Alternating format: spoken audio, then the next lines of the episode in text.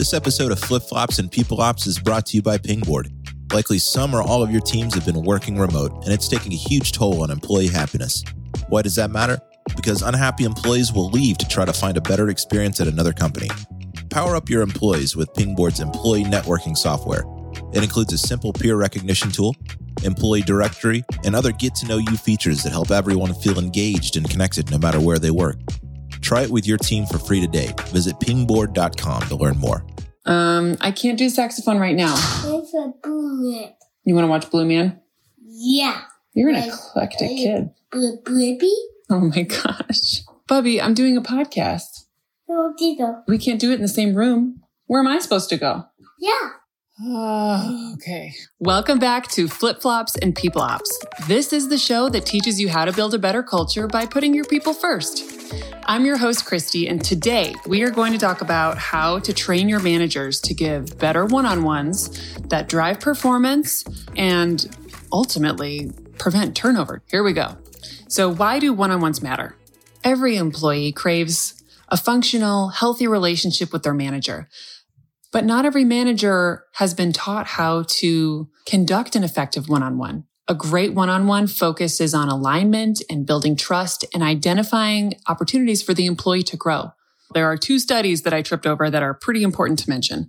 There's a Gallup study that says across millions of employees, they found that the people with regular one on ones are three times more likely to be engaged. They're not more likely to be married. They're more likely to be happy at your organization. Moving on. And then according to Harvard Business Review, it was found that employees without regular one-on-ones are two times as likely to view leadership unfavorably. I'll link out to both of those studies and the articles and the supporting materials in the show notes if you go to pingboard.com slash peopleops. So engagement sounds nice, but why does that matter? Engagement matters because you don't want voluntary turnover. Voluntary turnover is when your employee leaves their job without being fired or being asked to leave. This type of turnover is typically more expensive to businesses because they often involve the loss of a high performing employee. With the right approach, you can think of effective one-on-ones as your Swiss army knife to fix all kind of issues or inefficiencies that could exist at your organization. And all of that adds up to a much better employee experience. You're constantly dialing things in. You can hone employee skills needed for their job, provide coaching on soft skills like etiquette, check in on the overall well-being of the employee. You can shop ideas, fix low morale, turn around underperformers, motivate overperformers, maybe even to mentor other people and save money overall because it is expensive to find new people. So one-on-ones are your secret weapon to making sure everybody's getting what they need and your managers are trained to look for issues and help solve little problems before they become big problems and eventually turn to voluntary turnover. So let's talk about meeting prep. These are tips for you and these are also tips for you to take to your management team and train them how to do this better. So if a manager is overseeing more than five people, it can be hard to meet and have one-on-ones with everyone every week. So instead of a one size fits none approach, you can use the following as a guidepost to determine how often to meet with each person. So typically these people need more of a manager's time. A new employee, less than six months in their role, a promoted employee for at least three months after the promotion, and if the role itself is new. So on the flip side, these people might need slightly less of your time. If you have happy performing employees who are executing and on track as far as their goals are concerned, and they're six plus months into their role, then they would need to meet with their manager maybe a little less frequently. So managers need to find the right frequency to meet with their people. But no matter what, with every single person, even the rock stars, it has to be a recurring meeting. The best way to make the most of your time when you do meet is to prep beforehand, both of you. It's always good to begin the conversation with some open-ended questions that not only help with really awkward, sometimes painful small talk, but they just provide opportunities for the manager to be more dialed in about what's going on with that employee. So here are some examples of some closed questions that you wouldn't want to ask. Things like, do you like the team? Are you happy with your role? Those are easy yes or no questions. You want to ask open-ended questions that allow the employee to pause and reflect and give you more detail on the why of their answer. So things like, who is somebody at the company that you'd like to learn more from and why? What's one thing you think our team should stop doing? How could we improve cross team collaboration at our company? How can I be a better manager to you? I wrote a blog post that I will link out to in the show notes as well, which contains 140 different open ended questions to help both people beforehand really think deeply about what's going on, where are things not working, and when the employee knows beforehand what those questions will be, then they can spend more time thinking about it and come to the meeting prepared. My company, who brings you this podcast, Pingboard, we have a one-on-one offering that allows both people to add to a shared agenda, any kind of open-ended questions and, and help each other prep for the meeting before it starts so that you're not both put on the spot. Your managers and people should also plan on scheduling an hour. That is best practice. Here's a quote from Andy Grove. He's the former CEO and co-founder of Intel. He said, quote, I feel that a one-on-one should last an hour at minimum. Anything less, in my experience, tends to make the subordinate confine themselves to the simple things that can be handled quickly. So set aside an hour. Tell your managers and your people you can always end early. It avoids also what he calls zingers. That's when an employee has a heart to heart issue and they're like really bringing up something important and it's in the last five minutes of the meeting.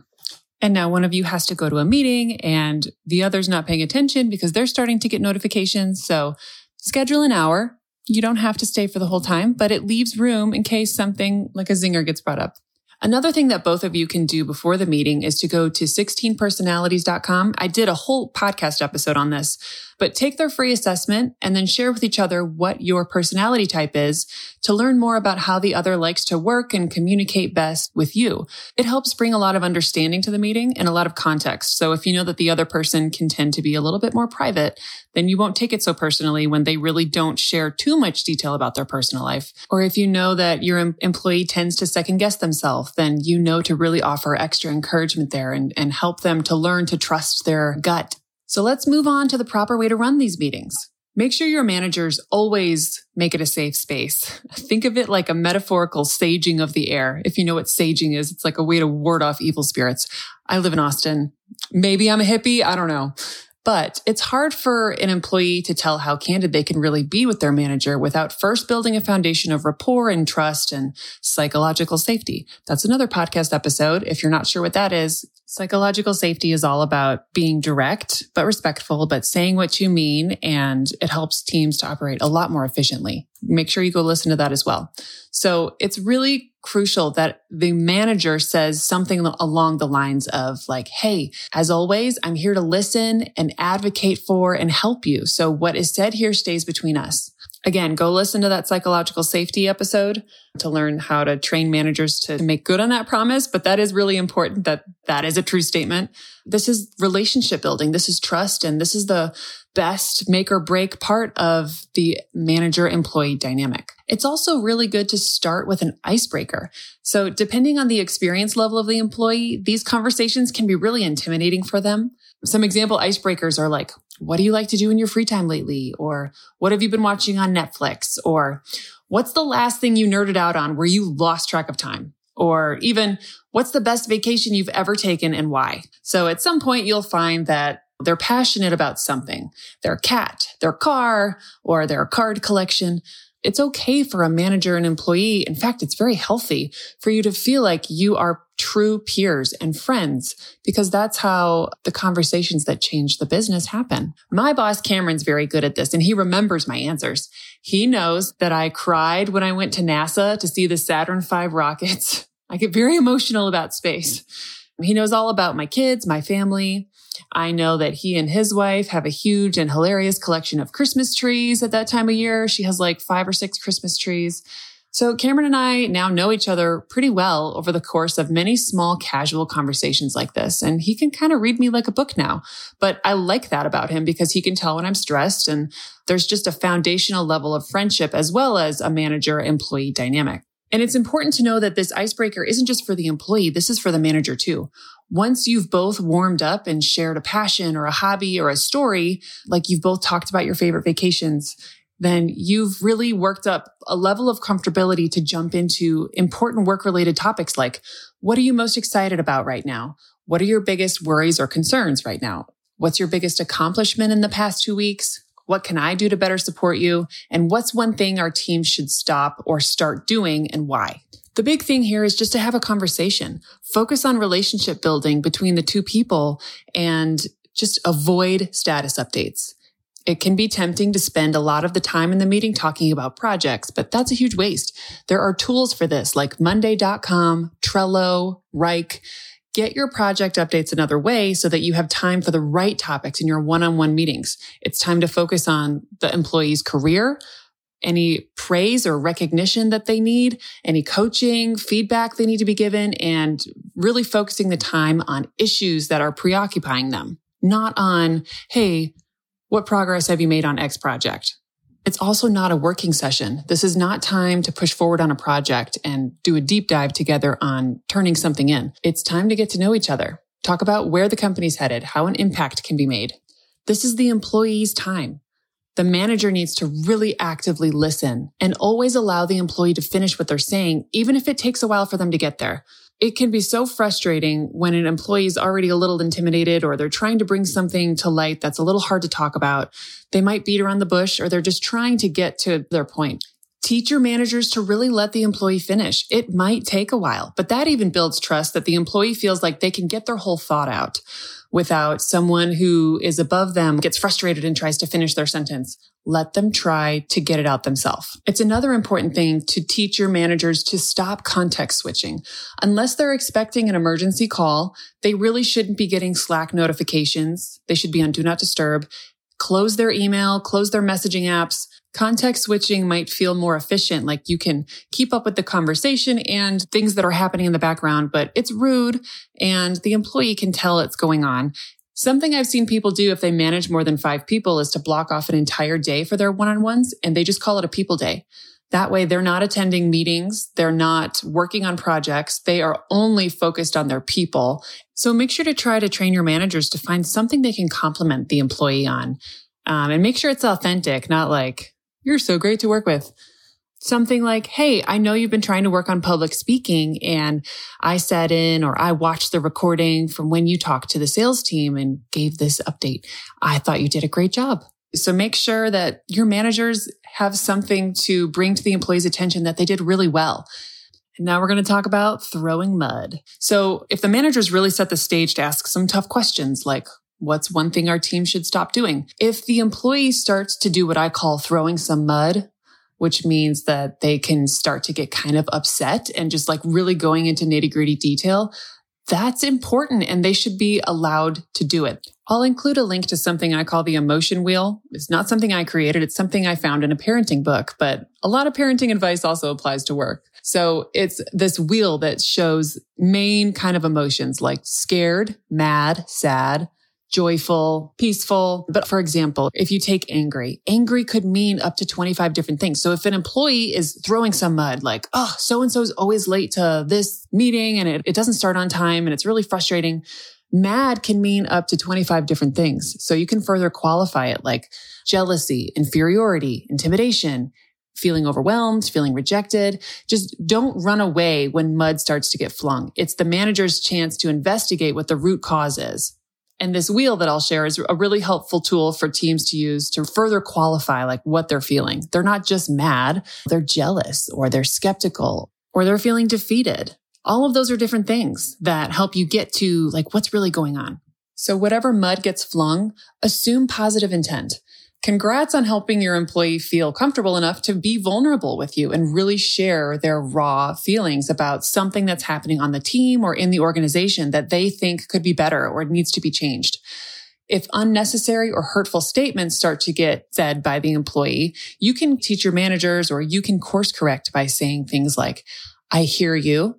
Let's focus on the facts instead of attacking or insulting people who aren't here. So focus the conversation on things and not people. Really good managers are like coaches. Chances are you have been to some kind of sporting event where the coach is yelling. Coaches yell. That's what they do. Imagine if the coach of a team didn't say anything during an entire game and waited until the end of the game to tell everybody what they did wrong or what they needed to adjust. That would be super weird. The coaching and mentoring happens during the game. So one-on-ones are the game. The manager should be using the one-on-one as the chance to give the feedback. Don't wait for a review. Fix problems while they're small. And while a manager is giving feedback during a one-on-one, it's really important. Again, this is some parenting advice to explain the why behind the feedback. So here's a phrase to help you remember. Don't tell me what to do. Tell me why I need to do it. Listen to these two very different statements and how different they make you feel. Here's the first statement. To get promoted, you're going to have to get some better people skills. Here's the second statement. I know you're frustrated and you want to take the next step in your career, and I want to help you get there. So in order to win people over to your way of thinking, we need to help you understand all the different personalities on our team.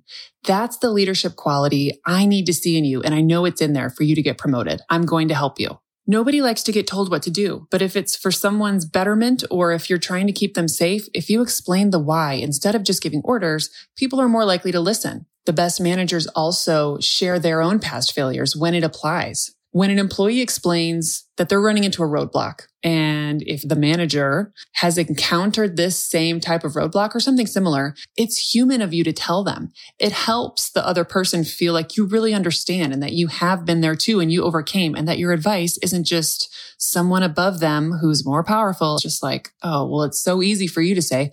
No, tell them that you've been through it too. Or the manager should say, I've been there and this is how I fixed it. Here's another framework to really see if what you're talking about in your one on one is what you're supposed to be talking about. My boss, Cameron, and I go for walks during our one on one. So we pull up Pingboard on our phones. That way we can see our shared agenda and make sure that we cover everything that we wanted to cover. But Nobody's needing to take a crazy amount of notes. The conversation is supposed to be focused on you two building your relationship and just like being candid with each other and talking about these open ended, how can we make things better? How do you want to get better? Here's what I see you doing that's great. Here's some things that you could work on. It's supposed to be just a conversation. You're not meant to be taking this diatribe of notes. One-on-ones are also a great time to shop ideas and ask questions like, how would you feel if as a team we started to blank? Maybe it's like, start tracking this metric. Or maybe what if the entire company started using a tool to track their projects? A good manager can get buy-in on tough decisions before company-wide announcements. So as the people ops or HR person at your company, you should be asking your managers every once in a while, like, Hey, in your one-on-ones this week or your next one-on-one with each of your people, please ask if they can feel connected to our values. Can they recite all of them? Do they feel like they resonate? Here's also a quick tip for overcoming a combative employee. It's the yes, yes method. You get the person to say yes and yes again as soon as possible. So this means finding two things where you both line up on and where you both agree. So here's an example. Imagine the employee said something like, I cannot stand the way that Salesforce is set up. And I think this is ridiculous. It's a huge time waster. I can't do it anymore. I won't do it. Imagine if the manager said, you want to get your bonus this quarter, right?